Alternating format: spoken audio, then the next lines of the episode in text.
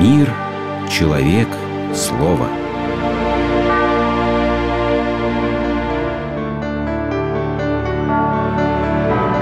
Религиозная энциклопедия. Евангелие. Это произошло во Франции летом 1928 года. Под Парижем был организован летний лагерь для детей-мигрантов. В то утро стоял переполох, ожидали приезда знаменитого богослова. Среди детей многие имели смутное представление о христианской вере. Оказавшись на чужбине, подростки легко забывали свои православные корни. Одним из таких детей был и 14-летний Андрей Блум, сын российского дипломата. Беседа с гостем началась. Андрея, как и многих сверстников, тогда увлекали военные темы, особенно героизм русских солдат. Не раз он слышал, что основой для героизма была вера в Бога. Но каково же было его разочарование, когда богослов заговорил. Он говорил о Христе, о Евангелии, о христианстве, доводя до нашего сознания все сладкое, что можно найти в Евангелии, от чего как раз мы шарахнулись бы, и я шарахнулся. Кротость, смирение, тихость, все рабские свойства, в которых упрекают христиан, начиная с Ницше и дальше. Он меня привел в такое состояние, что я решил ехать домой, обнаружить, есть ли у нас дома где-нибудь Евангелие, проверить и навсегда покончить с этим. Приехав домой, Андрей открыл Евангелие и пришел в недоумение. Оказалось, Евангелий целых четыре. Пришлось выбирать. Оценив объем каждого Евангелия, Андрей остановился на самом коротком, от Марка. Чтение давалось с трудом. Непривычный язык не поддавался желанию поскорее покончить с этим приторным христианством.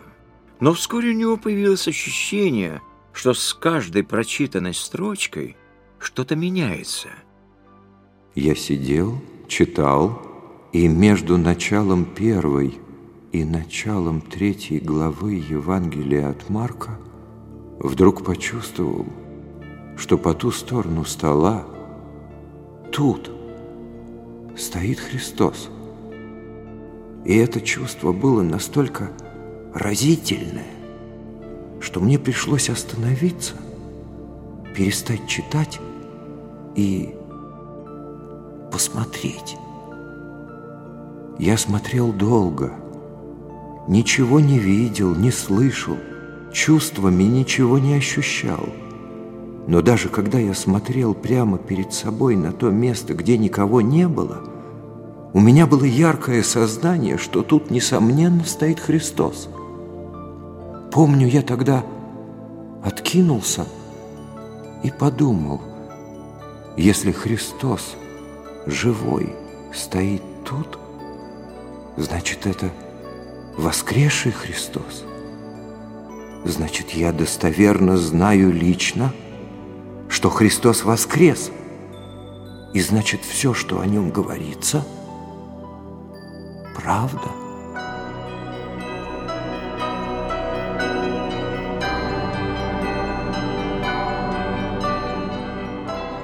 Потом, будучи уже взрослым, Андрей принял монашество с именем Антоний. Вскоре весь христианский мир узнал об удивительном человеке, апостоле Англии, митрополите Сурском, Антонии, который всю свою жизнь посвятил проповеди христианства.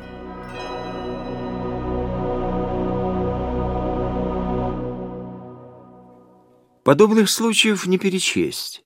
И в самый разгар борьбы с религией те, кто открывали Евангелие, чтобы посмеяться, нередко закрывали его, глубоко задумавшись. Но над чем?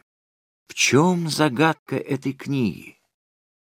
Как мы уже говорили в предыдущей передаче, Иисус Христос сам ничего не писал. И если мы думаем, что задача евангелистов, написавших Евангелие, было изложить биографию Христа, нас ожидает разочарование.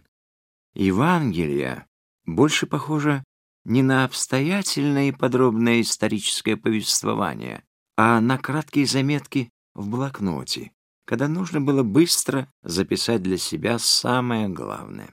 В Евангелиях нет предисловия, видения, плана, заключения. Авторов Евангелий не особо-то волновали стиль и изысканность речи. Скорее, они просто не могли не записать то, чему были свидетелями. Поэтому Евангелия далеки от подробного описания жизни Христа. Они служат не удовлетворению любопытства, а являются опорными точками для живой памяти о Христе. Памяти, которая всегда пребывает в церкви, так же, как в блокноте между строчками и пометками живет память о происшедшем.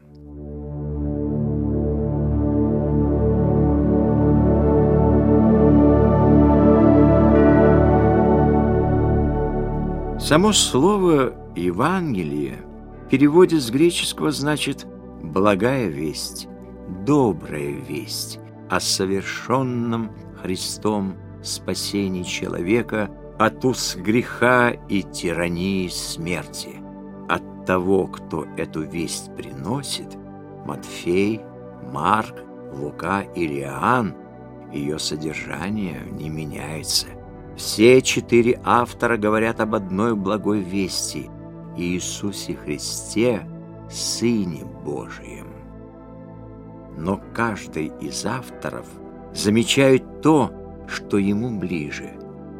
Матфей говорит о Христе как исполнении пророчеств Ветхого Завета. Его, глубоко укорененного в традиции предков, особо волнует долгожданное спасение от греха – и милость Бога грешнику.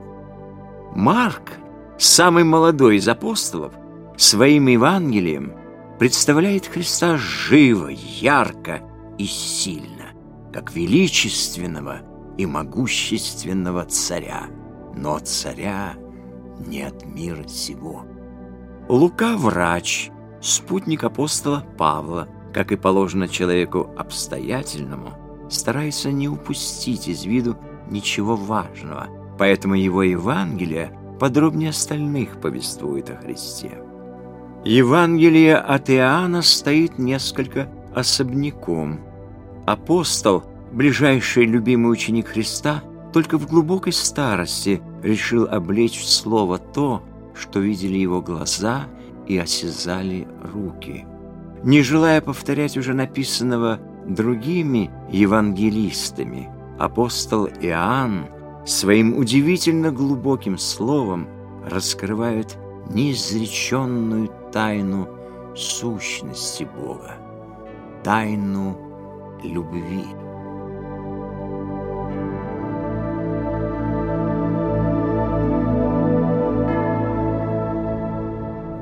Евангелие — это вызов. Невозможно прочитать Евангелие и остаться прежним. Евангельское повествование настолько реально, настолько ощутимо является собой Христа, что читатель неизбежно оказывается перед выбором либо принять Христа, либо отвернуться от Него. Но оставаться безразличным уже невозможно. Евангелие не оставляет читателя безучастным. Оно ждет ответа. И этим ответом становится вера. Вера в Евангелие. Вера в то, что Иисус Христос и есть Сын Божий, Спаситель мира.